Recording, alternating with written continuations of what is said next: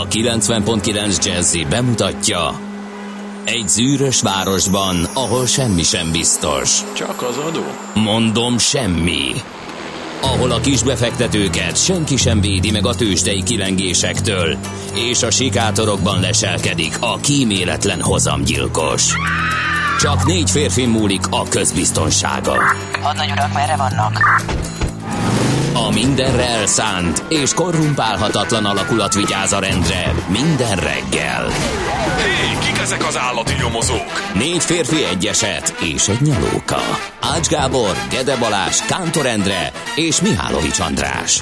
Az íróasztal mögül pedig Profit kapitány diktálja a tempót. Humor, emberi sorsok, közönséges bűnözők és pénz, pénz, pénz. Egy különleges ügyosztály. A Gazdasági Muppet Show minden hétköznap reggel a 90.9 Jazzin. De is figyelj, ne csak a bárányok hallgassanak. De miért? Ha nincs pénzed azért, ha megvan, akkor pedig azért. Millás reggeli. Szólunk és védünk. Jó reggelt kívánunk! Ez a Millás reggel itt a 90.9 Jazzy Rádión 2017. szeptember 11-én, benne pedig Kántor Endre. És Mihálovics András. No kérem 0630 20 10 909 itt ezen az SMS és WhatsApp számon lehet elsírni hét elejé bánatunkat. Igen, már megint hétfő van. Megint egy új hét, tele új reményekkel, cserébe viszont egészen jó nyári napot ígérhetünk, olyannyira, Bizony, hogy nem? én vissza kellett, hogy menjek egy pólót felvenni, mert hogy ingbe meg pulóverbe indultam én gondolom, meg hogy rövid 8-10 fok lehet, erre meg tessék. Láttad? Én meg rövid nadrágba Úgyhogy csak jöttem. így tovább igazi indián nyár lesz, ha ez így folytatódik, mert szépen fognak majd megsárgulni a falevelek, és ropogós, harsogó avarban napsütött tájakon barangolhatunk, ha kis szerencsénk van. Te figyelj, erről jut eszembe, hogy... Valaki azt írja, nagyon jó az új főcím. igen, most köszönjük- találkozott vele. Köszönjük szépen. De hát már egy éve van, nem? Vagy Hát, nincs egy éve. De majdnem, nem egy éve, hát pontosan 9 hónapja és 11 napja, vagy 10 napja. Egyre kínzóbb hőséget jósolnak egyébként a tudósok Magyarországnak. Már hogy a hétre? Nem, nem, nem, nem. Alapvetően. Üm, ugye, hogyha globálisan nézzük, akkor még két fok hiányzik a katasztrófához, de állítólag még van időnk megállítani, csak most el kéne már mindenkinek ezt kezdeni. Az idei nyár az 1,7 fokkal volt melegebb az átlagnál, a csapadék mennyiség mindhárom nyári hónapban elmaradt a szokásos értéktől, Júniusban, júliusban és augusztusban is volt olyan hőhullám, amely miatt hőségriadót kellett elrendelni, tehát mind a három hónapban. A napi legmagasabb hőmérséklet a Baranya megyei Selje város közelében 57 napon haladta meg a 30 fokot. Azért az megvan, tehát egy majdnem 60 napon volt több, mint 30 fok. Három településen pedig 19 napon mértek 35 fok fölötti maximumot. És hát természetesen több heves zivatar is volt, a Balaton-aligai automata szélmérő 157 km per órás széllökést is regisztrált.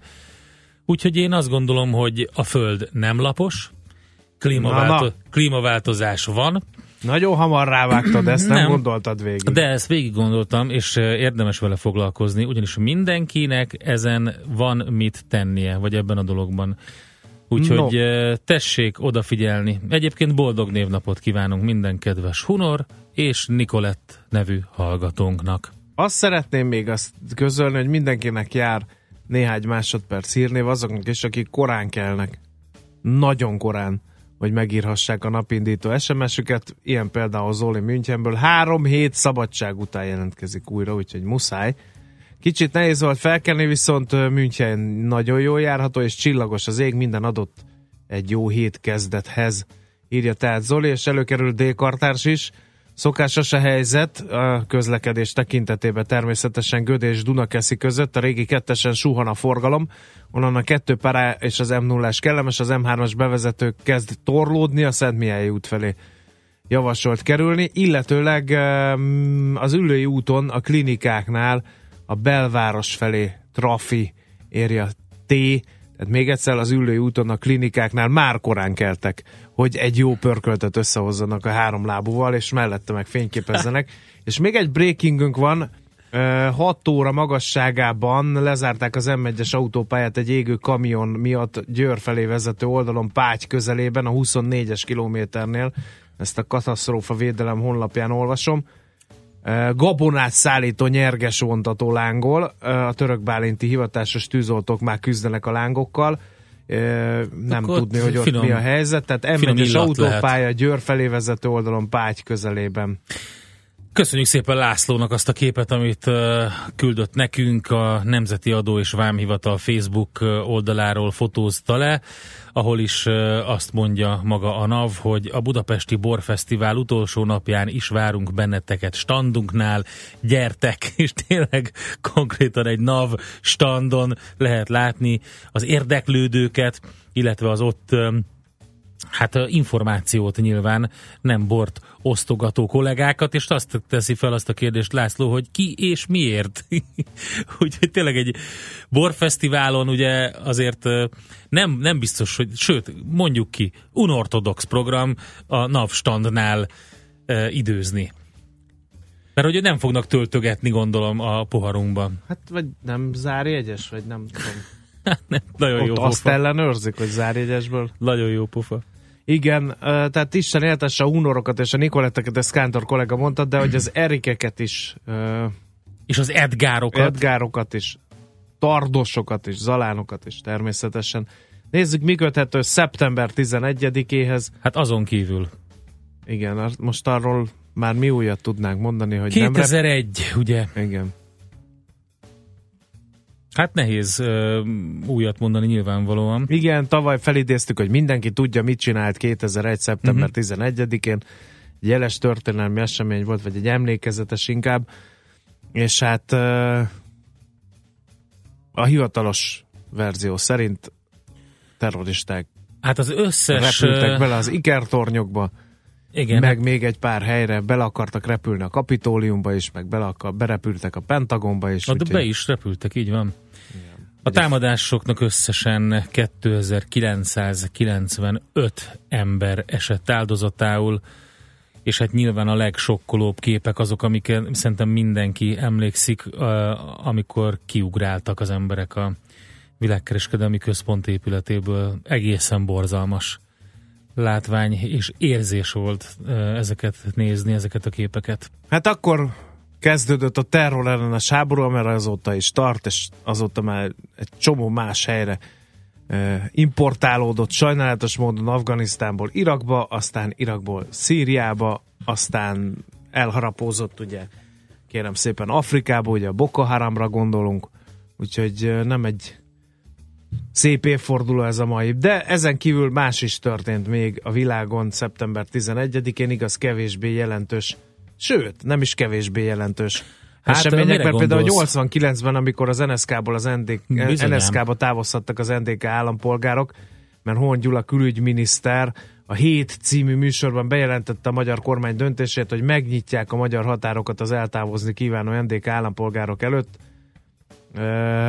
Az azért mégiscsak Az egy történelmi dolog, jelentőségi esemény volt, mert hogy az például illusztrálta azt, hogy a vasfüggöny az hamarosan darabokra szakad, mert hogy egy jókora rés Magyarország határán már nyílt rajta. Az sem volt kevesebb szerintem, hogy 1846-ban Elias Howe szabadalmaztatta a varógépet. Sokat beszélünk itt a robotizációról, meg arról, hogy milyen forradalom zajlik. Hát megtörténtek ezek a dolgok sokkal korábban is, úgyhogy csak ismétli magát a történet. Gondold el, hogy hány varónő vesztette el állását, meg akik ebben az iparban dolgoztak. Egyébként pont majdnem az évfordulón jelentette be az egyik társaság, hogy egy olyan robotot tudtak már konkrétan munkába állítani, ami nem csak így egyenes vonalakba szabdal, meg ilyesmi, hanem konkrétan farmereket tud összevarni. És ez, hogyha belegondolunk, hogy a távol-keleten, tehát Laosban, Kambodzsában, Vietnámban. Vietnámban körülbelül 80-85 százalék dolgozik ruhaiparban, a munkás osztályban, akkor ez egy érdekes kérdést vet fel. Úgyhogy ezt a varógép szabadalom napján. Na, azt mondja, hogy kik, milyen születésnaposaink vannak. Hát nagyon klassz sort tudunk említeni azok számára, akik ezen a napon születtek többek között Karl Lagerfeld, német divattervezőt 1933-ból, vagy 1944-ben született Pogány Judit, Kossuth Díjas, magyar színésznő, Charles Simonyi, szoftverfejlesztő, a szándékorientált programozás kutatója is ezen a napon született 1948-ban, csak úgy, mint Colin Firth, Oscar és Golden Globe díjas angol színész 1960-ban, és Guy Ritchie, angol rendező, forgatókönyvíró 1968-ban az új filmje, ugye az Arthur. Ezt nem tudom, láttad Nem de láttam. Még nem. Colin Firth meg a nők belványa, nem? Az egyik. Azzal a szomorú tekintetével. És az az úriember is, akinek majd küldjük az első felvételt, ő 45-ös származású, 5 éves korában vándoroltak ki, ő már vakon született, Puerto Ricóból East Harlembe, tehát spanyol Harlembe a szüleivel, és ott folyamatosan zenélt tangoharmonikán, aztán gitáron később, és nagyon korán elkezdett fellépni, koncertezni. Az első lemeze az valamikor 66-ban jelent meg talán, vagy valahogy így, de az első igazi nagy durranást hozó lemeze 1968-as, különböző feldolgozásokat játszott az ő sajátos stílusával, ahol is a flamenkót, a puertorikói hangzást és a, az akkor divatos uh, zenei uh, világot keverte. José Feliciánónak hívják az úriembert, 1945-ös születésű tehát, és egy óriási zenész.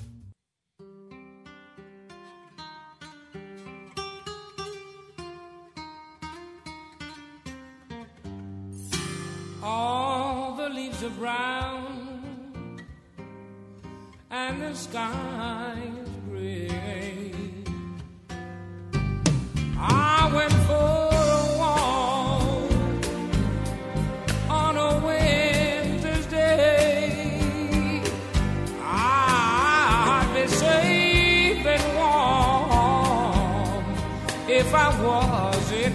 LA. California dreaming on such a winter's day. Ah, I went into a church. I stopped along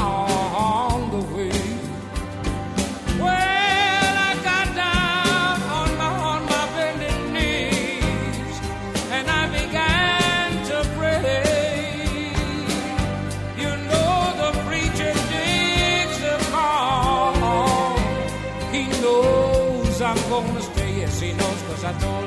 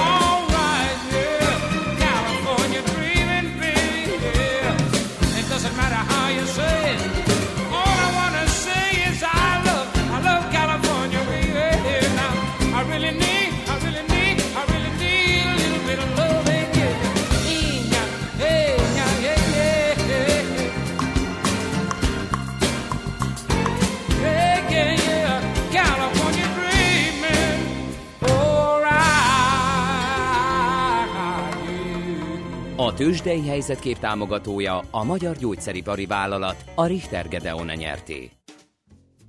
Na mi történt a tőzsdén? Mi Pénteken. történt a tőzsdén pénteken, Endre? Ezt uh-huh. tudod kérdezni? Hát ezt eh, bizony, nézd, bizony. Én nagyon szívesen, ha erre te igényt mutatsz, akkor mindenképpen elmondom, hogy fél százalékkal esett a Bux 37.596 pontig. A vezető papírok közül csak egy legény a Richter volt. Talpon, 1,2%-ot erősödve 6680 forinton zárt, a többiek estek, sajnos nagyobbat a Telekom 1,9%-ot, 477 forintig, aztán hasonló nagyot a MOL, 1,3%-os volt a mínusz 23.500 forintos záróár, illetőleg egy 6%-os OTP mínuszt is láthattunk, 10.250 forintig ment vissza a bankpapír árfolyama. Nézem a kisebb papírokat, de ott már tényleg csak a legnagyobb mozgásokra szorítkoznék, de hát ilyenek azért nem nagyon voltak, úgyhogy inkább passzoljuk át Endrének a képzeletbeli labdát, hogy a nemzetközi piacokról, és hallhassatok valamit. Hát kérlek szépen végül is összességében az egész hetet veszteséggel zárták az amerikai tőzsdeindexek. Elsősorban az Irma hurikánnak volt ez betudható. Értelemszerűen a biztosítási papírokat büntették leginkább a befektetők ezekben a napokban, és hát ugye mindenki arra kíváncsi, hogy mekkora pusztítást végez valóban. De hogyha megnézzük a pénteki napot, akkor a legnagyobb nyertes a Travelers lett a Dow, kosárban. 4%-at drágultak az ő részvényei, az építőipari cégek árfolyama is emelkedett, a befektetők már a hurikán utáni újraépítésre spekulálnak, a Home Depot 1,4%-ot gyarapodott, a ló kurzusa 1,7%-ot emelkedett, a Boeing is 1%-ot hozott fel, a Goldman Sachs is 0,6%-ot, de alapvetően veszteséges volt a Dow, a veszteséges oldalon a Cisco, az Intel, a Chevron, a Johnson, a Walmart és az Apple 1,7 százalékkal, úgyhogy nem nagyon tudtak felszabadulni a hurikán okozta nyomástól. És köz, kezdetben egyébként örültek annak a hírnek a befektetők, hogy Donald Trump megállapodott a törvényhozókkal, hogy az adósságplafon megemelése és a kormányzat finanszírozása december 8-ig megtörténik, de elnyomta az egészet a hurikán, úgyhogy Nagyjából ezt lehet elmondani az amerikai piacokról. Tőzsdei helyzetkép hangzott el a Magyar Gyógyszeripari Vállalat, a Richter Gedeon nyerté támogatásával. Teodóra. Kedves Teodóra, ham, hamuval szórom a fejem, Ráadásul megtépem a ruháimat. van ilyen ismerősöd neked is, úgyhogy van is mit, Endre. Te rossz napot mondtunk be, úgyhogy eh, Teodóra nap van. Mm, Természetesen elnézést A kérünk. 11-e azért stimmel, Igen, és a ez az egy, ami stimmelt az, az első 10 percben. Az összes többi az... Én voltam a hibás. Én Tehát meg szolga lelkűen Figyelj, megbízom a szerkesztőben. ez, ez van. A napi csatát is tudtunk volna mondani, de mindegy. Melyiket? Mindegy most már. Melyiket? Teljesen mindegy. Csak kíváncsi A vagyok, hogy menne Sérómól. a második Géza Henrik fölök aratott győzelmét. Melyik csata, Endre? A királyok nincsenek, meg a csaták vannak Fi, meg. fi, Fiska menti csata. Ja, azt ismerem, igen. Na, tessék. Aprítottuk ott a Vagy a Németeket. Zentai Szavolyai Jenő A zentai győzelem. ütközetnek van évfordulója, Igen. és mi itt állunk. Spanyol örökösödési háború, a. Bourbon Fülöppel, bizony, na mindegy, szóval lehet volna mit mondani, de most A zentai elmondja. csatával verték ki 150 év után végre a törököket Magyarországról. De erre nincs idő, Nincs, mert, mert- hírek vannak, igen. és itt van Czoller Andi, el is fogja őket mondani, úgyhogy fogadjátok szeretettel. Azok a hírek stimmelnek, és valószínűleg biztos vagyok benne, hogy nem tegnapiak, mint a névnap, meg a történelmi évfordulók. Sorry, Műsorunkban termék megjelenítést hallhattak. Hírek a 90.9 Jazzin Toller Andreától.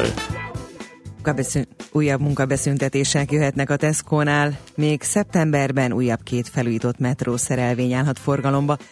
Elérte Miami-t és Florida délnyugati vidékét az Irma hurikán. Itthon változóan napos felhős idő lesz élénk széllel, napközben 26-33 fokot mérhetünk. Jó reggelt kívánok, 3 perc elmúlt 7 óra. Kigyulladt egy kamion az M1-es autópályán Győr felé a 24-es kilométernél Páty közelében. A gabonát szállító jármű teljes terjedelmében ég, az érintett stráda szakaszt teljes szélességében lezárták. Az útinform szerint az arra közlekedők 3-4 kilométeres torlódásra számítsanak. Halálos közúti baleset okozásának vétsége miatt indított büntetőeljárást a budapesti rendőrfőkapitánysága pénteki az egyes villamos Lehel utcai megállójánál bekövetkezett gázolás ügyében. A helyszínen a BKV egyik üzemzavar elhárító kocsia ütött el több embert. Egyikük egy 39 éves férfi a helyszínen életét vesztette, többen megsérültek. A kocsi megkülönböztető jelzéssel haladt, de szokatlanul nagy, legalább 100 kilométeres sebességgel és a forgalommal szemben. Újabb munkabeszüntetések jöhetnek a Tesco-nál. A szakszervezetek 25%-os béremelést követelnek, és szeretnék elérni, hogy a legalacsonyabb béren foglalkoztatott munkavállalók fizetése is közelítse meg a bruttó 200 ezer forintot. A munkavállalói létszám pedig 15%-kal emelkedjen. A hétvégén munkabeszüntetést hirdetett a kereskedelmi dolgozók független szakszervezete, de jelezték, akár további sztrájkot is hajlandóak folytatni. Még szeptemberben újabb két felújított metró szerelvény állhat forgalomba. Jelenleg 13 darab felújított metró van Magyarországon, ezek közül 11 rendelkezik engedéllyel az utasforgalom lebonyolítására, jelentette be Tarlós István főpolgármester. Kiemelte azt is, a BKV a főváros támogatásával továbbra is kitart a felújítást végző orosz gyártóval szembeni két és fél milliárdos ködbér igényének megalapozottsága mellett. A Budapest Infón elhangzott az is, hogy a hármas metró északi szakaszának felújítása november elejétől várhatóan egy évig tart. Addig pótlóbuszok szállítják az utasokat Újpest és a Lehel tér között. A szükséges számú buszt és járművezetőt a BKV képes önerőből biztosítani, a metrópótló buszok útvonalának kialakítását, a szükséges út és forgalomtechnikai munkákat már elvégezték. Elérte Miami-t és Florida délnyugati vidékét az Irma hurrikán, a vihar óránkénti 210 kilométeres széllökésekkel tombolt. Három ember a vihar miatti autóbalesetekben vesztette életét a hétvégén.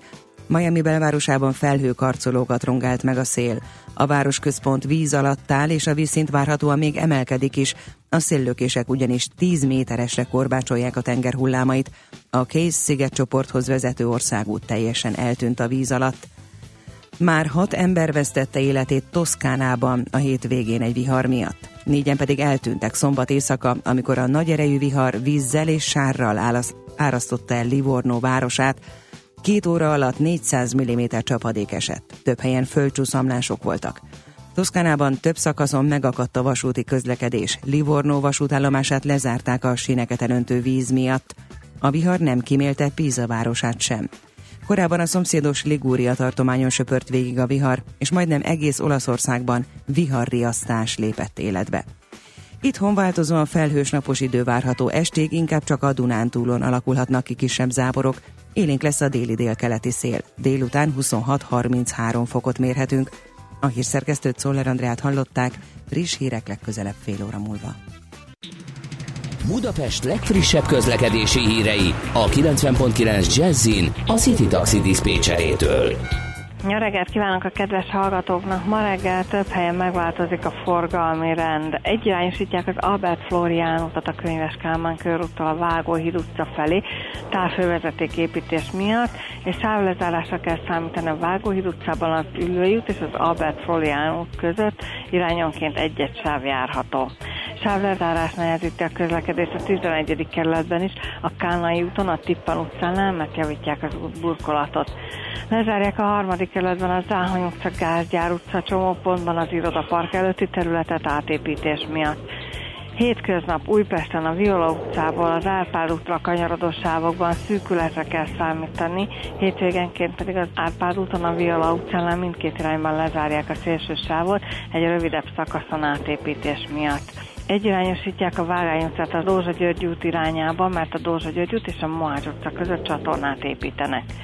Lezárják a fél útpályát a 7. kerületben, a Kazinci utcában gázvezeték felújítás miatt, a munkálatok idején parkolási tilalom van érvényben. Az 56-osok terén pedig a parkolót fogják lezárni rendezvény előkészületei miatt. Sajnos már egy baleset is történt a Budakeszi úton a Háshegyi út közelében, mind a két irányban fennakadásra kell számítani. Köszönöm szépen a figyelmüket, további jó utat kívánok! A hírek után már is folytatódik a millás reggeli, itt a 90.9 jazz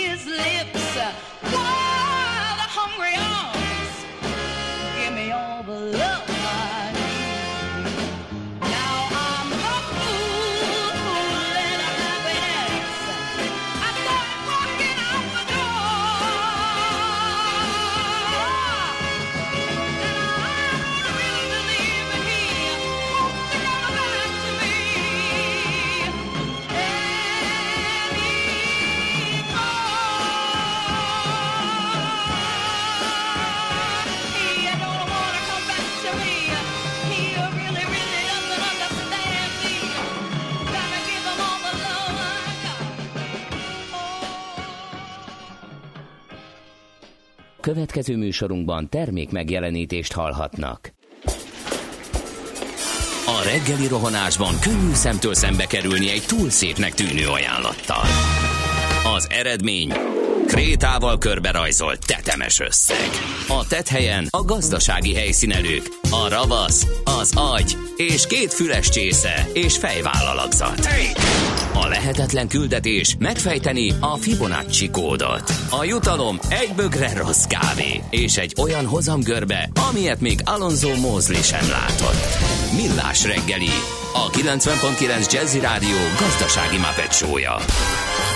Vigyázat! Van rá engedélyünk! A Millás reggeli főtámogatója a PC Arena Kft.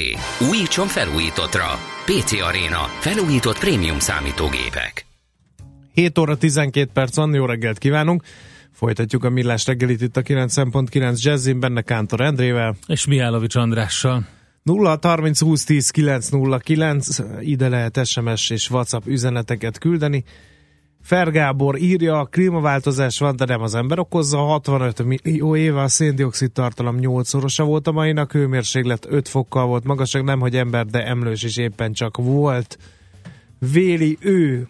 Aztán az M3-as már az M0 előtt áll. Nézzenek oda, hogy elcsuklott a hangom. Írja Kunes. Na és akkor most jön a lapszemle, ugye, kedves András, amíg a torkodat rendbe teszed egy kis vízzel, addig én elmondanám Igen. azt, hogy Mondjad, a kedves hallgatóink a Facebook oldalon és természetesen Whatsappon vagy az infokukacmillástegeli.hu-n is kapcsolatba tudnak velünk lépni. Um, az első lap a lapszemlében micsoda? Melyik legyen, Endre? A napi.hu-t olvasd el, légy szíves. De rendben van. Nagyon érdekes cikkel indít ma a napi.hu. Bécsből kap segítséget az egyik mészáros cég, írja a portál. Hamarosan új súlyok lépnek életbe a régiós részvényindex. A CECE számításánál új tagként az Opus, ugye lánykor nevén Opimus részvények is bekerülnek az index kosarába, ami pótlólagos keresletet generálhat a papír iránt. Az FHB-t viszont kedvezőtlenül érinti a változás. Szeptember 18-ától él ez. ekkor lépnek ki életbe új súlyok a régiós részvényindex a Bécsi tőzsde által számolt CECE kalkulációjánál, de változni fog az index kosara is, amint arra az Erste befektetési ZRT elemzői felhívták a figyelmet, az indexbe új tagként bekerül, az idén már amúgy is nagy emelkedésen átesett egyik mészáros cég, az Opus is. Úgyhogy cecetag lesz az Opus, írja a napi.hu. Igen. A Magyar Idők címlapján egy elég komoly történet, eltűnik a vörös csillag a kereskedelemből, ez a cikknek a címe. Szeptember végén megszavazhatja a parlament a Lex helynekenként elhíresült törvénytervezetet, írja a lap. Az Európai Bizottság elfogadta az önkényuralmi jelképek kereskedelmi célú hasznosításának tilalmát, így elhárultak a jogi akadályok, ez Szatmári Kristóf, a miniszterelnökség kereskedelem politikáért felelős miniszteri biztosa mondta, és megerősítette a magyar idők azon értesülését, miszerint az ősszel érkezhetnek olyan piaci intézkedések is, amelyek a multinacionális gyártók erőfölényét korlátoznák a magyar kisüzemi sörfőzdék javára. Hogy mik ezek, azt nem nagyon részletezi a lap, úgyhogy ezt kíváncsian várjuk.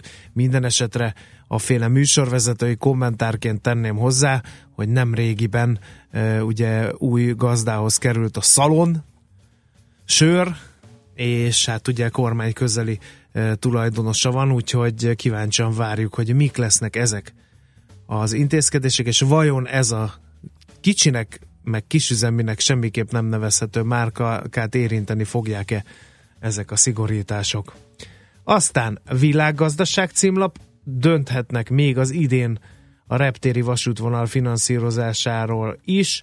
A repülőtér és a főváros közötti direkt vasúti összeköttetés megteremtése évtizedek óta napirenden van, megvalósításáról több elképzelés is született már. A kormány idén dönthet ennek a finanszírozásáról és az ütemezéséről. A fejlesztési tárca tájékoztatta erről a világgazdaságot.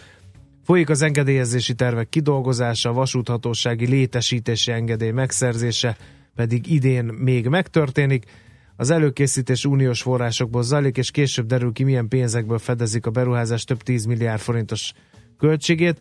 A tavaly decemberben született kormányhatározat szerint Kőbánya, Kispest és Monor között 27 kilométeren új, az országos hálózatba illeszkedő kétványú, kétvágányú villamosított vasúti pálya, a kettes terminálon pedig átmenő vasútállomás fog majd épülni, írja a világgazdaság.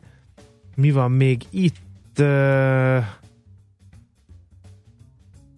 Nézem, hogy mi az, ami érdekel. Meg, megugró kárkifizetések a biztosítónknál, ezt is a világgazdaság címlapja ö, harsogja világgá, nőttek a díjbevételek, de megugrottak a kárkifizetések, így csak minimális mértékben nőtt a biztosítók profitja az első fél évben.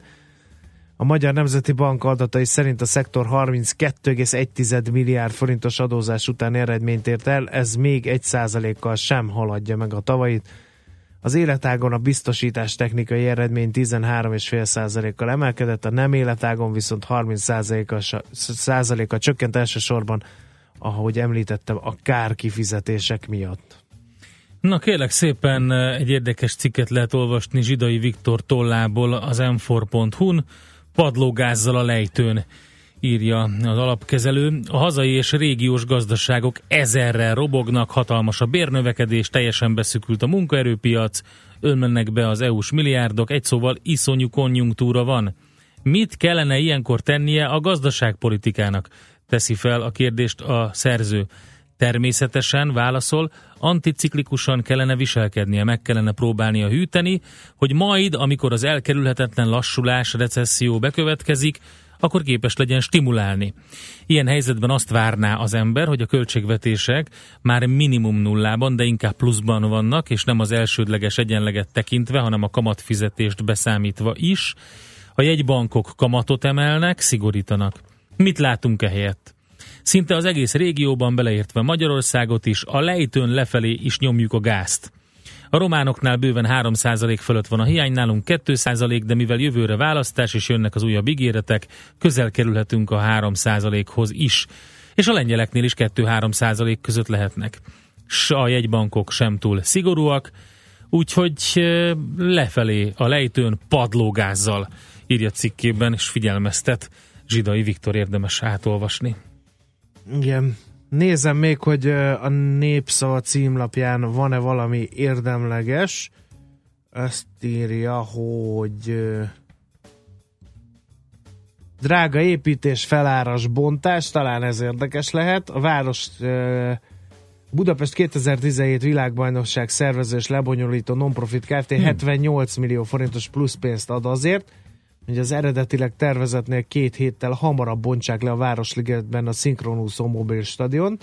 Korábban szeptember 30 volt a bontási határidő, ezt módosították szeptember 15-re.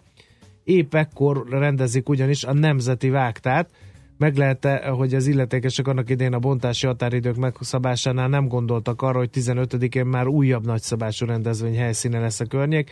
Ez kerül 78 millió forintba. Előfordulhat, hogy teljesen feleslegesen ráadásul a jégpályánál dolgozó egyik biztonsági ember, ez figyeld, ez priceless, tehát egy biztonsági emberre alapul a címlap sztori egyik lába, ugyanis azt mondta, képtelenség mindent időre eltakarítani. Igaza lett, az istálókat máshol kellett elhelyezni. Hát gratulálok. Még egy érdekes cikk, ugyan szombati, de a 444-en megjelent az, hogy egy kutató azt állítja, és egy komoly tanulmányt tett közzé egyébként, hogy megfejtette a bizarr középkori kéziratot, a Voynich kéziratot.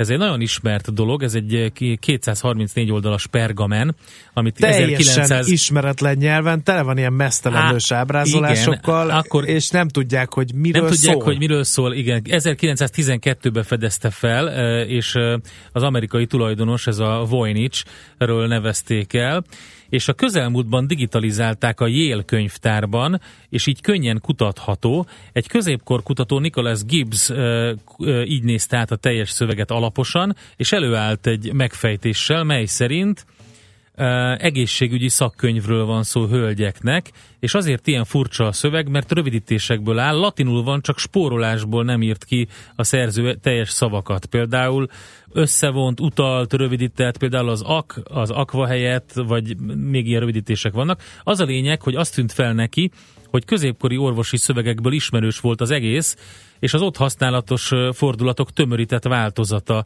van a szövegben, sőt, még az is feltűnt neki, hogy nem is egy eredeti szövegről van szó, hanem különböző, sokszor ókori szerzők műveiből származó írásokból van összemásolva az egész. Úgyhogy úgy tűnik a Voynich kéziratnak megvan a megfejtése, Tehát ami egy mert óriási. most- tehát ak- akkor Egészségügyi szakkönyv, szakkönyv, hölgyeknek, és a rövidítésekkel van tele, amit kimásolgattak különböző ókori, főleg ókori egészségügyi könyvekből, kimondottan nőknek szóló. Tehát valaki, aki ezt használta, egy Pedig nőgyógyász aztán, volt, ha ugye? tudnád, hogy micsoda összeesküvés elméletek voltak Bizonyám, ezzel a bizonyám. kézirattal kapcsolatban, Endre.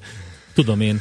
No, Na a jó, lapszemle végén gyorsan. gyors közlekedési információk, ráadásul nem jó hírek, beállt az M1 M7, a Tesco vonalától már nem lehet rendesen közlekedni olyan nagy torlódáson, illetőleg a Bajcsi Zsilinszki úton a nyugati téri felüljáró felé trafipaxot észlelt Bora, 0 30 20 10 909 re jöhet közlekedés és egyéb információ SMS-ben vagy Whatsappon. És akkor 1965-ben ezen a napon tényleg született, 65-ben? És született biztos, hogy Richard Melville Hall, amerikai zenész, aki nem más, mint az az úriember, aki előadja ezt a felvételt. Ooh, Lordy, trouble so hard.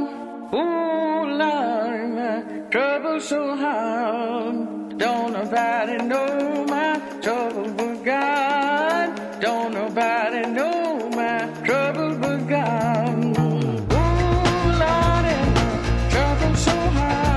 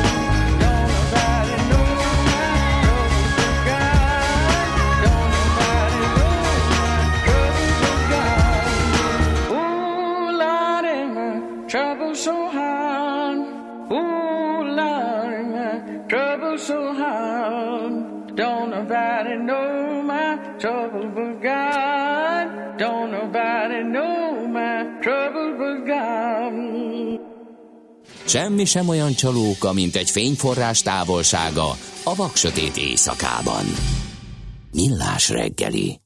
Na kérem szépen egy érdekes témát fogunk boncolgatni, mégpedig a MIFID 2-vel kapcsolatban. Na de, hogy egyáltalán mi ez, arról Árgyelen Ágnessel beszélgettünk a Portfolio.hu elemzőjével. Szervusz, jó reggelt! Jó reggelt, üdvözlöm a hallgatókat. Na hát volt egy konferenciátok, ugye, aminek a MIFID 2 lényegében ez volt a fő témája, és hát több szempontból is fontos változások jönnek januártól, mind a befektetők, mind az ügyfelek, mind a szolgáltatók szemszögéből is, vagy oldaláról is. De először nézzük meg, hogy mi az a MIFID egyáltalán, hát ha valaki nem tudja. Uh, ugye, ugye MIFID 2 benne van nevében az, az is, hogy ez már nem az első verziója a dolognak, ugye volt korábban egy MIFID 1 is. A, a MIFID 2, akár csak a MIFID 1, ugye a befektetővédelem erősítését, meg a befektetési piacnak a, a szabályozását, erősebb szabályozását tűzte ki célul. A MIFID 2 az elsőnél is sokkal célzottabban próbálja ezeket a, ezeket a célkitűzéseket ugye megvalósítani, illetve ugye az is benne volt itt, hogy az újításnak a hátterében, hogy mégiscsak átkezünk a 21. századba, sokkal többféle befektetési termék van, sokkal többféle um, platformon tudjuk ezeket megvenni, és ugye ezekre is próbált reagálni a szabályozók, szabályozó, a szabályozó hatóság is, ezért hozták ki a MIFID 2-t. De miért? Úgy érzik, hogy a befektetők nem elég jól tájékozottak? Hát egyrészt ugye a tájékoztatásnak a növelése is fontos cél, hiszen ugye azért sokszor van az, vagy sokszor láthatunk olyat, hogy hogy megveszünk egy terméket vagy szolgáltatást, és nem látunk mindent mögötte, nem látunk minden költséget, nem látunk minden alfabetűs részt, és részben ezt is akarták kiküszöbölni, részben pedig ugye sokkal szabályozottá tennik azt, hogy a szolgáltató az most függő szolgáltató, független szolgáltató, milyen alapon nyújtja, nyújtja a szolgáltatást. Tehát, Na, ez egy fontos kérdés van. dolog, tehát hogy, hogy ha tudjuk, hogy ki az, aki a saját lovát dicséri, mert nem nevezhető mondjuk független szolgáltatónak, azért az cseppet sem hátránya tisztában van vele a, a befektető. Kérlek, világíts meg a MIFID 2-nek a lényegét abból a szempontból, hogy ha valaki befektetőként fog szembesülni ezzel a szabályjal, az mit fog látni, mit fog tapasztalni? Hát egyrészt ugye ott van, akinek esetleg már van befektetése, az tudja, hogy vannak MIFID tesztek, amiket mindig ki kell tölteni uh-huh. azelőtt, hogy, hogy valamit állampapír befektetés alapot, vagy bármilyen befektetési terméket vennénk. Ezek a tesztek most sokkal kiterjedtebbek lesznek, illetve újdonság az is, hogy sokkal komolyabban is veszik őket, mert ugye eddig inkább az volt, hogy kitöltötték őket, és valamennyire figyelme vették, valamennyire nem. Ez most azért változni fog, ez, ez fontos lesz mindenképpen abban, hogy milyen terméket tudnak egyáltalán a szolgáltatók ajánlani az ügyfélnek, hiszen most már sokkal szigorúbban veszik, hogy melyik termék milyen, melyik ügyfélnek adható oda. Uh-huh. Másrészt ügyfél oldalról fontos lesz megemlíteni azt, hogy De hát én kamuszhatok, nem? Mert azért égőbe ismerni, hogy szeretnék venni egy, egy összetett befektetési eszközt, és nem tudom, hogy mi, inkább azt mondom, hogy persze is, szoktam én kockáztatni, nagyon durván. Mert mondjuk a MIFID egy tesznek valami ilyesmi volt, hogy szokott-e ön kocká- az átlagosnál nagyobb kockázatú befektetési terméket vásárolni, és ezt rábízták a fogyasztóra, hogy ezt azt mondja, hogy igen. de akkor valószínűleg ennek az a célja, hogyha viszont valaki azt írja, hogy igen, akkor magának köszönheti, a megüti a bokáját, és nem lehet mondjuk a befektetési szolgáltatókra mutogatni, hogy nem ezt ígérték, nem magyarázták el, stb. stb. Ugye? Így van, így van, de hát ez nyilván az, egyrészt az ügyfél felelőssége, és az, hogy olyan adatokat adjon meg, ami a valóságnak megfelel, és ez a saját érdeke, azért ezt tegyük hozzá, tehát ne, ne mondjuk azt, hogy hajlandóak vagyunk nagyobb a kock- kockáztatni, hogyha valóságban ez nem igaz. Másrészt viszont egyébként a szolgáltatónak a felelőssége is az, hogy ezeket a, az információkat úgymond ellenőrizze, és valamilyen oldalról, de megbizonyosodjon arról, hogy az ügyfél az valós, valós dolgokat állított ezekben a tesztekben. Ági, ennek az egész MIFID 2 konferenciának te voltál a szakmai szervezője, beszélgetést is vezettél. Um, nekem úgy tűnik, hogy azért sok a tisztázatlan kérdés még itt min- minden oldalról, tehát azért az, hogy eleve egy befektetési döntés, vagy bármilyen pénzügyi döntés előtt bemegy az ember személyesen a, a, a pénzintézetbe, akkor ott várni kell természetesen beszélni a tanácsadóval, vagy a um, ügyfélszolgálatos illetővel, de hogy mondjuk plusz órákat töltsön az ember ilyen teszt kitöltésével, meg ilyesmi, az, az nehéz, tehát hogy is mondjam, az életszerűséget megkérdőjelezi, és még gondom van kérdés. Ez így van, és ezzel az életszerűséggel kapcsolatban hasonlóan vélekednek hozzád a, a szolgáltatók is, akik ugye ott voltak most a konferencián, és hogy került velük beszélni.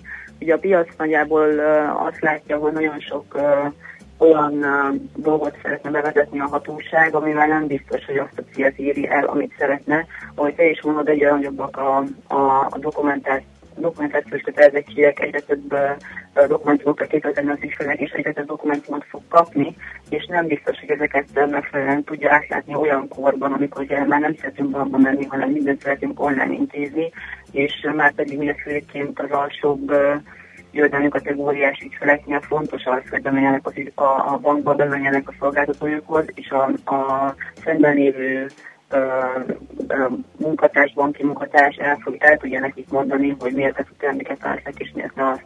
De hogyha ugye online intézik már nagyjából mindent, lassan már szinte mindent, így egyre nagyobb hogy egyre inkább kevesebb szerep hár ugye a bankokra és a pénzügyi szolgáltatókra a pénzügyi hatóság növelésében, és ez is egy fontos kérdés. Hát nagyon nagy kérdés lesz, hogy mi történik itt januártól, mert hogyha a szabályozás átmegy, ugyanis ez egy szándék, és itt um, gyakorlatilag hogy is mondjam, az, hogy mint egy internetes szerződésnél ugye mindenre rákattintok, oké, okay, oké, okay, elfogadom, rendben, telepítem, oké, okay, oké, okay, puf, bekapok egy Biztosan vírust. abban, igen. Biztos, igen. Bekapok egy vírust, akkor ugye magamat teszem felelőssé. Na de hát azért az, hogy egy ilyen paksamétát az ember tényleg értelmezzen átolva, na mindegy, szóval nagyon, nagyon érdekes változások jönnek januártól. Hát nem tudom, hogy van-e még valami, amit hozzá szeretnél fűzni, vagy pedig megvárjuk azt, hogy valahogy ez a, ez a, ez a dolog ez változik-e. Halló, itt vagy velünk, Ági? Elvesztettük. Ági. Útközben Még egyszer mondom, szegény. szeptember 11-e van.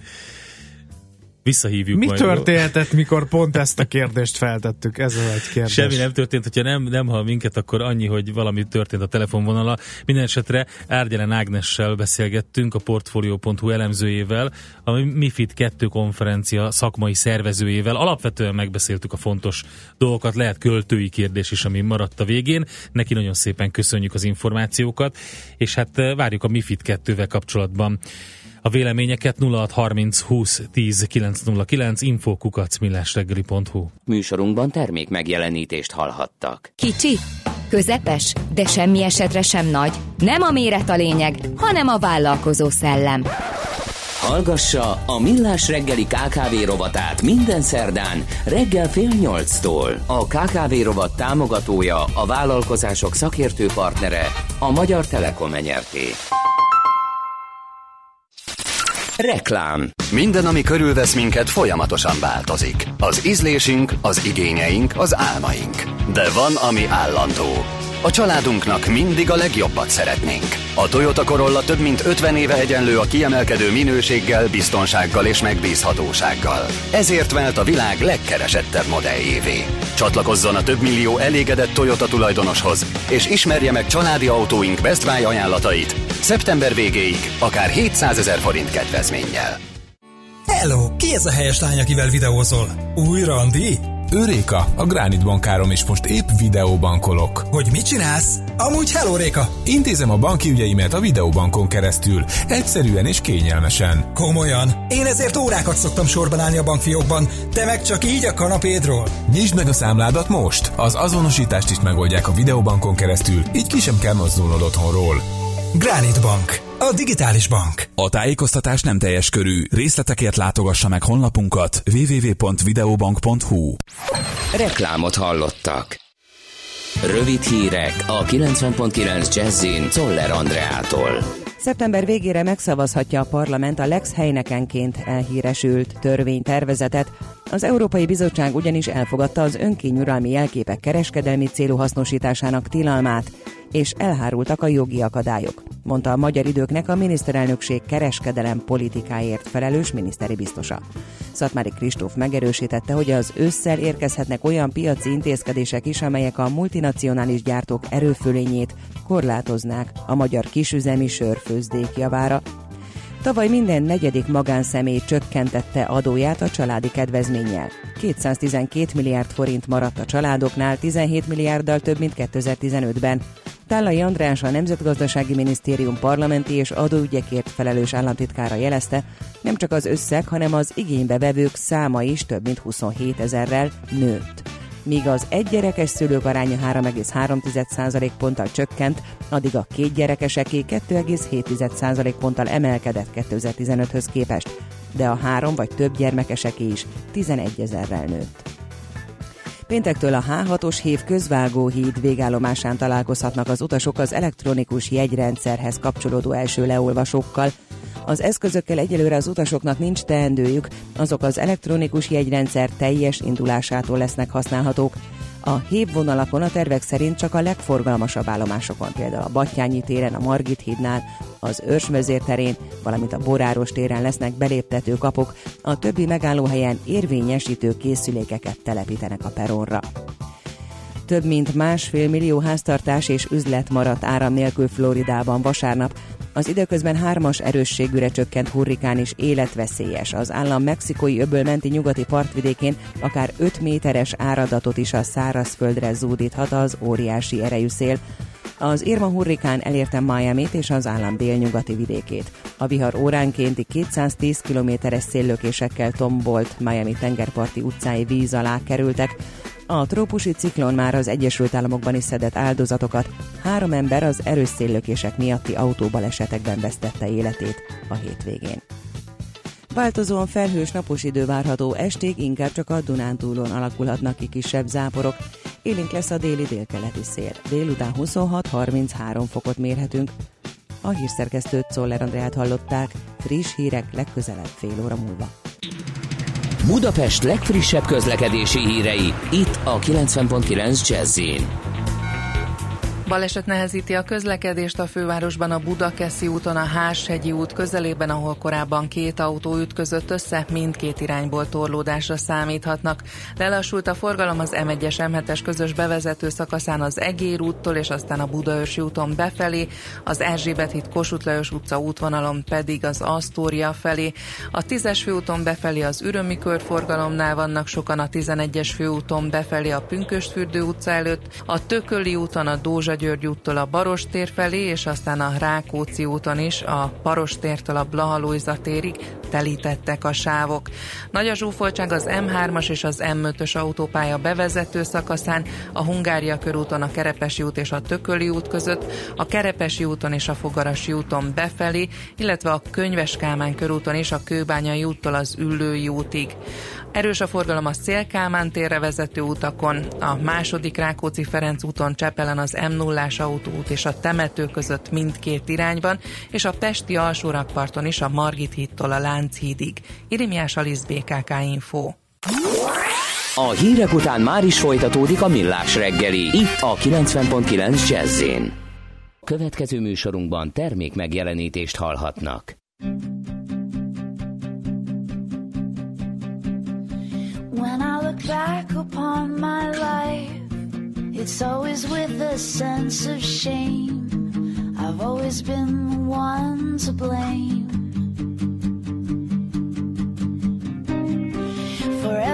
thing I long to do, no matter when or where or who, has one thing in common too. It's a, it's a, it's a, it's a, it's a sin. It's a sin.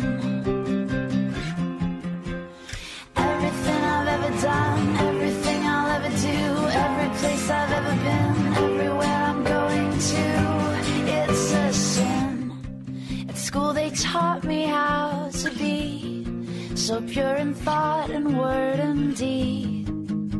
They didn't quite succeed. For everything I long to do, no matter when or where or who, has one thing in common too. It's a, it's a, it's a, it's a, it's a sin. It's a sin.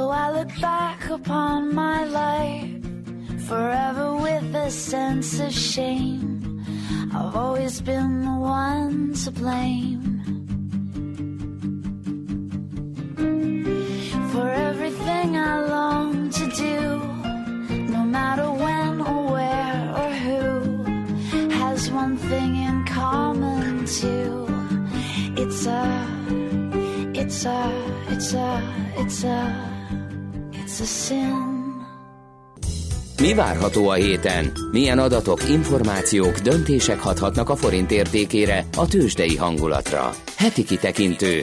A millás reggeli szakértői előrejelzése a héten várható fontos eseményekről a piacok tükrében. És a vonalban itt van velünk az OTP elemzési központ elemzője Pelényi Gábor. Szervusz, jó reggelt kívánunk! Sziasztok, jó reggelt kívánok! Na nézzük az első ö, érdekességet. Kamatdöntés, infláció, maginfláció, Egyesült Királyság.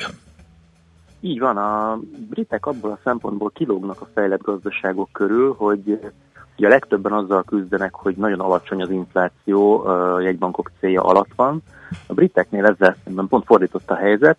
Brexit utáni nagy fontgyengülés miatt megugrott az infláció, egészen 3% közelébe, ami náluk azért elég magas értéknek számít, és a 2%-os célnál nyilván feljebb van. Úgyhogy ők az utóbbi időszakban egy relatíve magas inflációval küzdöttek. Előre tekintve pedig a Bank of England úgy látja, hogy a, az angol gazdaság az ö, jól fog teljesíteni, gyorsul majd a bérnövekedés, ugye a munkanélküliségi ráta 40 éves mélyponton van, és ezért előre tekintve is attól tartanak, hogy egy cél feletti infláció várható. Tehát azt jelezték már az augusztusi közleményükben is, meg már korábban is, hogy ö, előre tekintve egy monetáris szigorításra kell felkészülni. Itt a, a héten még az elemzők arra számítanak azért, hogy, hogy nem nyúlnak az alapkamathoz, de érdekes lesz figyelni a közleményt, megnézni azt, hogy a kilenc döntéshozó az milyen arányban szavaz majd. Ez ö, adhat jelzéseket a jövővel kapcsolatban. De ezzel megelőzik az egész világot? Ezzel a szigorítással? Mert sokan csak beszélnek róla, tehát az LKB is beszél róla, a Fed is beszél róla, tehát egy érdekes helyzet lenne ez. Így van, ugye a, azért nem teljesen egyedülálló, hiszen hát azért a Fed nyilván elkezdett már szigorítani, bár az alacsony inflációs adatok megriasztották őket, de ők alapvetően a, a saját inflációs rátájukra lőnek, és ha ők úgy érzik, hogy szükséges a szigorítás, akkor akkor jó esélye lesz, meg is léphetik. Kérdés Mhm. persze, hogy ennek milyen lesz a mértéke, hiszen hogyha mindenki más alacsonyan tartja a kamatot, Igen, akkor, akkor egy kisebb elmozdulás is elegendő lehet. igen, igen. Nagyon izgalmas. És akkor mikor jön ki az adat? Van egy inflációs adatuk, és utána pedig van a a maga a, A kamatdöntés. kamatdöntés, igen. Így van, maga kedden jön majd az inflációs adat. Szuper. Akkor ezt várjuk, és a fontot ezen alapján e, fogjuk nézegetni, de ugyanez az egész megismétlődik az, az Egyesült Államokban. Ott mi a helyzet, ott milyen inflációs várakozások vannak, és hogy áll a kamatpolitikája a jegybanknak? Így van, ugye már elkezdtünk róla beszélni, hogy Amerikában a Fed viszonylag magabiztosan kezdett egy, egy folytatta a kamatemelési ciklusát még az év elején. Aztán azóta nagyon meglepődött mindenki azon, hogy, hogy az infláció csak nem akar emelkedni, hogy ennek mi az oka, azt igazából a Fed sem tudja. És ez az, ami, ami mindenkit egy kicsit valószínűleg nyugtalanít, hogy még a fő döntéshozóknak sincs meg a jó válasza. Hát itt Van, tippelnek arra, hogy, hogy a technológiai fejlesztések a válság alatt ugye kezdtek beérni, mindenki a hatékonyságot növelt, és emiatt lehet.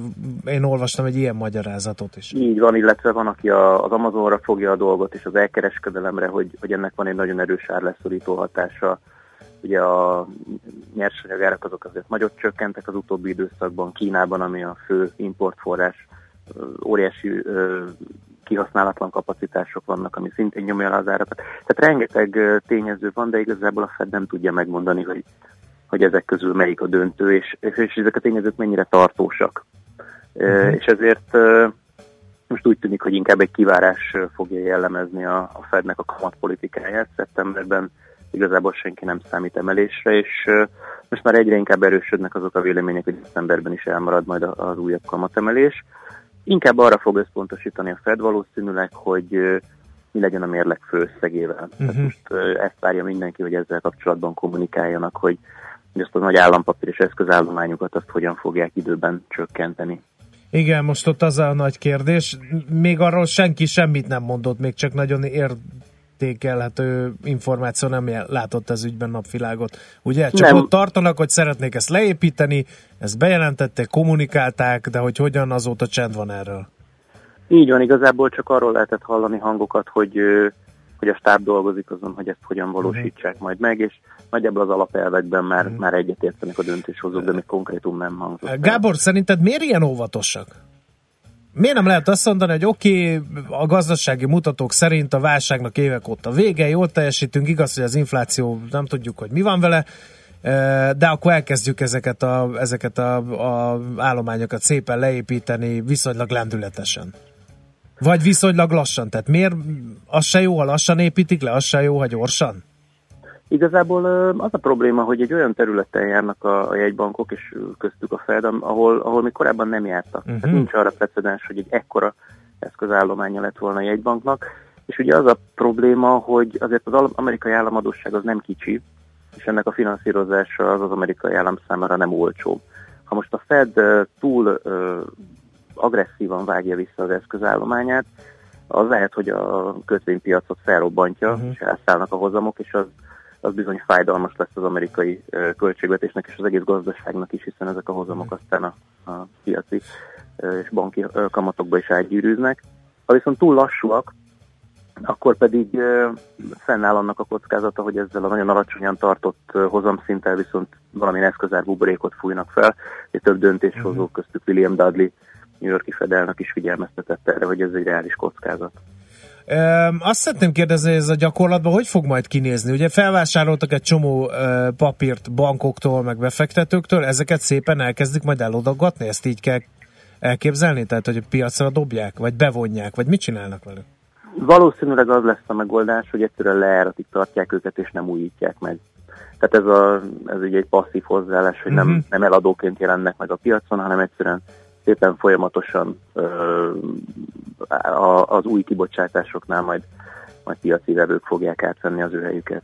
Uh-huh. Jó, oké, köszönjük szépen az információkat, okosabbak lettünk, jó munkát nektek a hétre. Köszönöm nektek is. Szervusz! Pelényi Gáborral beszélgettünk az OTP elemzési központ elemzőjével, alapvetően inflációs adatokról és kamatdöntésekről az Egyesült Királyságban és az Egyesült Államokban. Heti kitekintő rovatunk hangzott el. Mire érdemes odafigyelni a héten? Mi elmondjuk.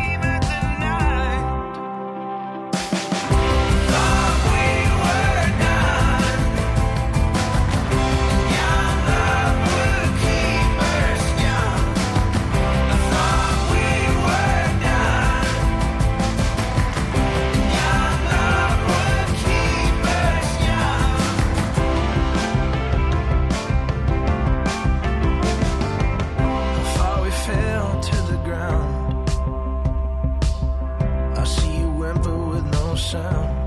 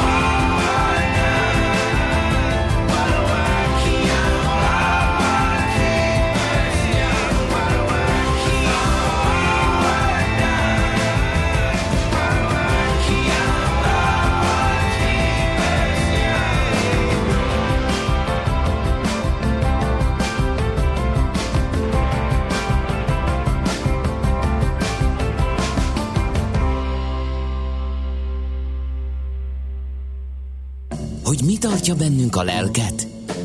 A remény. Millás reggeli. Flesinger Gyula van itt velünk, az MKB Bank Treasury értékesítési Aki, ha vezetője. megbocsájt néhány gyors közlekedési információt, még hadd szuszakoljak bele, mert félek, hogy elavulnak. Erősen főznek a klinikáknál, ami azt jelenti, hogy ugye sebességet mérnek, és vannak is nem kevesen kifelé és befelé is, írja a lőpapa. Aztán Solymáról a bejutás a városba katasztrófa, óriási dugótészert Vivien. Az 51-es Harasztitól az m az áruházaktól lépésben, de Kispest is sűrű, írja Csigamica, illetőleg Fót és Dunakeszi között dugó a település vége táblától a település kezdete tábláig áll a sor, mert a nullás felüljáron váltakozva engedik a forgalmat, írja a főhadnagy. Jöhetnek közlekedési információk a 0 30 20 10 909 re Igen, és akkor most jön Most a jön, most jön Plesinger Gyula, az MKB Bank Treasury értékesítési vezetője. Szervusz, jó reggelt! Jó reggelt, sziasztok! Na hát már emlegettük itt a hurikánt Irmát, és a piaci hatásait azt viszont gyakorlatilag csak a tőzsdét tudtuk, tőzsdén tudtuk lemérni a múlt heti, illetve a pénteki teljesítmény alapján. Igen, azért ez nyilván egy összetett kérdés, azért is gondoltam, meg javasoltam, ennyi kulisszatitkot talán el lehet árulni, hogy erről, erről beszélgessünk, mert uh, szerintem a, a, a ma reggeli londoni értekezletek is uh, bankoknál valószínűleg ezzel a témával indulhatnak. Ugye mindig nagyon fontos nulladik pontban leszögezni, hogy amikor emberek egzisztenciája semmisül, meg vagy nagy Isten uh, ugye az életük kerül veszélybe, akkor nagyon óvatosan kell piaci kommentátorként megszólalni, hiszen nyilván nem ez a legfontosabb aspektus ennek a kérdésnek, viszont megkerülhetetlen. És, és biztos, hogy nagyon sokan vizsgálják azt, hogy milyen gazdasági hatásai lehetnek ennek a természeti katasztrófának. Én azt gondolom, hogy nem fogok senkit itt a hallgatók közül meglepni azzal, hogy rövid távon nyilván negatív, illetve más jelzővel mondjuk súlyos következményekkel is lehet számolni. Amíg tart ez a, a, a, a hurikán, addig ugye visszaesik a termelés, munkahelyek szó szerint, hogy fizikailag meg, megszűnhetnek, vagy megsemmisülhetnek, tehát ez nyilván egy, nyilván egy negatív fordulat, viszont úgy kell ezt a dolgot tovább gondolni, illetve azt kell figyelembe venni, hogy az újjáépítés is szempont GDP megközelítésből, és általában ezek az erőltetett menetek, amivel ugye a károkat próbálják el, elhárítani, ezek hát talán több, mint kompenzálnak azért a kárért, amit a természeti katasztrófa okoz. Tehát én azt gondolom, hogy tartós negatív piaci hatásra miatt nem is feltétlenül kell berendezkedni. Mondjuk deviza oldalról én azt gondolom, hogy semmiképpen sem. Ugye a Fedtől már érkezett egy, egy olyan üzenet, hogy ők úgy gondolják, hogy a, hurikán szezon nem fogja befolyásolni például a do- dollár szempontjából oly fontos kamatpályát, tehát a dollár gyengélkedése itt a, a, a hurikán okán én azt gondolom, hogy konszolidálódhat a következő napokban.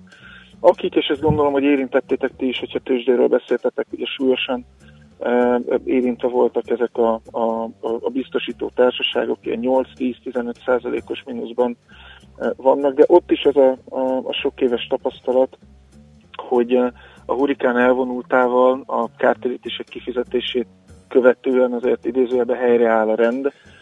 Hát igen, ez tehát, teljesen természetes piaci viselkedés, mert amíg nem tudják, hogy mennyi kárt kell kifizetni, akkor biztos, ami biztos szabadulnak ezektől a papíroktól, aztán amikor kiderül, hogy úgyis kibírja a társaság, akkor szépen visszavásárolják, mert azért nem Igen, és azért cégek. egyelőre, egyelőre a, tehát nagyon széles skálán láttam becsléseket, hogy, hogy összesen mekkora kárt kell majd ugye a két, két hurikán következtében kifizetni. Mondjuk, hogy ez az ilyen 100 milliárdos dollárt, dollár nagyságrendet is elérheti, az nyilván nem, nem apró pénz, de azt tudni kell, hogy a biztosítók is biztosítják magukat, például viszont biztosítókon keresztül, illetve van egy nagyon érdekes, hát nem is annyira vadhajtása, egy ilyen exotikum a pénzügyi piacoknak az úgynevezett katasztrófa kötvényet, amiket a biztosítók bocsátanak ki, ezáltal finanszírozva a saját működésüket, és ezek a katasztrófa kötvények úgy működnek, hogyha valamilyen katasztrófa esemény következik be, akkor ezek után a kötvények után a biztosítóknak nem, vagy csak nagyon mérsékelt kamatot kell fizetniük. Tehát ez is akkor az ő terheiket csökkenti. Tehát én azért azt gondolom, hogy nem kell arra felkészülni, hogy itt tömeges ö, ö, csődök, meg működésképtelen állapotok jönnének létre. Sőt, hát a pénteki teljesítménye a Dow Jones tagnak, a Travelersnek, ugye, ami a második legnagyobb ilyen amerikai kereskedelmi biztosító társaság, az, az pont azt mondja, hogy már kicsit mintha megfordult volna ez a hangulat. Tehát ők 4%-os emelkedést produkáltak a nagy mínuszok után. Lehet, hogy korrekció, de az is lehet, hogy már arra, arra gondolnak, hogy, hogy mégsem lesz akkora kár. Nem tudom. Én, a B választ jelölném, uh-huh. mert Mhm. én azt gondolom, hogy ezt alaposan körbe is jártuk, hogy igen, túlreagál a piac uh, ilyen esetekben, és hát csöndben merem csak ezt megkockáztatni, hogy a mai kereskedési napon főleg úgy, hogy most így oldalról be, becsapok egy, egy, egy észak is, hogy ugye elmaradt a sokak által félt újabb kísérlet a hétvégén, hogy valamiféle megnyugvás, illetve konszolidáció lehet ezeken a, vagy ezekben a szektorokban is. Nagyon jó, és a mi jó öreg forintunk, ez mit fog mindennek ö, tükrében csinálni? Hát az én tippem az, hogy a mi jó öreg forintunk az, ö, ö, az most ö, emészgeti egy kicsit az elmúlt hetekben ö, érkezett Magyar Nemzeti Banki jelzéseket. Uh-huh. A, nyarunk igazándiból, és én megkockáztatom, hogy nem csak az MKB treasury hanem versenytársaknál is azzal telt, hogy ahogy fillérről fillére erősödött a forint az euróval szembe, vártuk azt, hogy mikor érkezik a, a Magyar Nemzeti Bank valamilyen ö, ö, iránymutatással. Elég sokáig kellett várni, ugye a legutóbbi kamat döntésnél egy elég kacifántos kommentár formájában jelezték azt, hogy azért nem arra vezet az út a forint számára, több áttétel, tehát az MNB ugye sose kommentálja direktben a, a, a devizapiaci mozgásokat, és erre erősített rá még pénteken egy konferencia szünetében adott interjúján Nagy Márton alelnök, aki hát úgy, úgy, úgy gondolja, hogy a piac túlságosan optimista inflációs kilátások terén, amit devizapiaci nyelvre úgy érdemes lefordítani, hogy marad jó sokáig az a monetáris piaci környezet, illetve az alelnök úr is elég egyértelműen jelezte, hogy mindenféle nem konvencionális eszközökkel ők akár lazíthatják is a kondíciókat tovább. Ezeknek a közvetlen következménye lehet ugye a forint gyengülés, vagy finomabban fogalmaznék mondjuk alul teljesítés a többi, többi devizához képest. Uh-huh. Tehát én azt gondolom, hogy a forint mozgására most elsősorban ez az üzenet hathat, uh, és azt látjuk, hogy ugyanúgy, hogy fillérről fillére erősödött az elmúlt hónapokban, most egy nagyon-nagyon lassú, nagyon visszafogott, de uh, talán a 3 es szint környékéig tartó gyengülési folyamat indulhat be.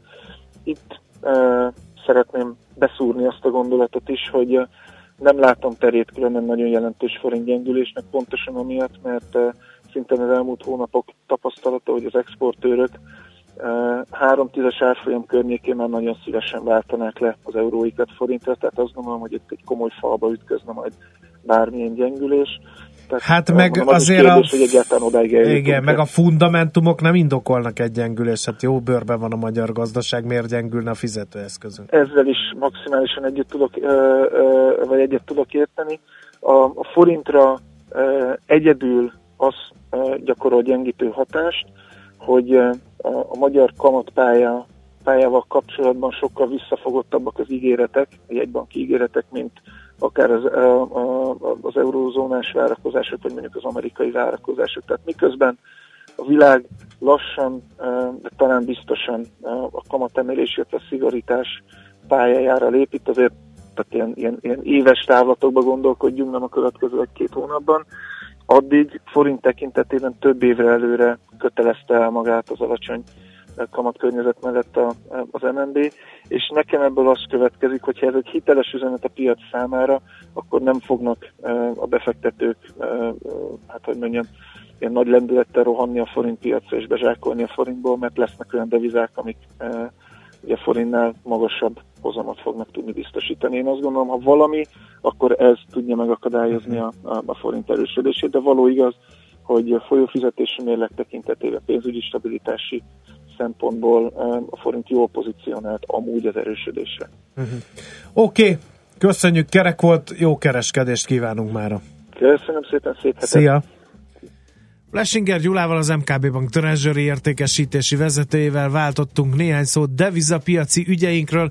Az M1-es Győr felé az m 0 környékén áll, mint a szöveg, emiatt az m 0 vége is dugul, írja KL. Talán ő nem hallotta, hogy Pátynál Győr felé a 24-es kilométernél korábban kigyulladt egy nyerges ontató, való, akkor teljes útzár volt, lehet, hogy most már csak félpályás útzár van, emiatt torlódik arra a forgalom, aki tud kerüljön, illetve Dunakeszi kifelé rémes írja a hallgató. Jöhet még közlekedési információ 0 30 20 10 909, most pedig Czoller Andi jön és az ő hírei. És utána pedig, mivel hétfő van, adóvilág rovatunk következik, Észtországba fogunk ellátogatni, elképesztő országról van szó, nagyon komoly változások vannak, nagyon előre, előre tartanak ők a digitalizációban, úgyhogy megbeszéljük adójogilag, gazdaságilag és külpolitikailag is Észtországot.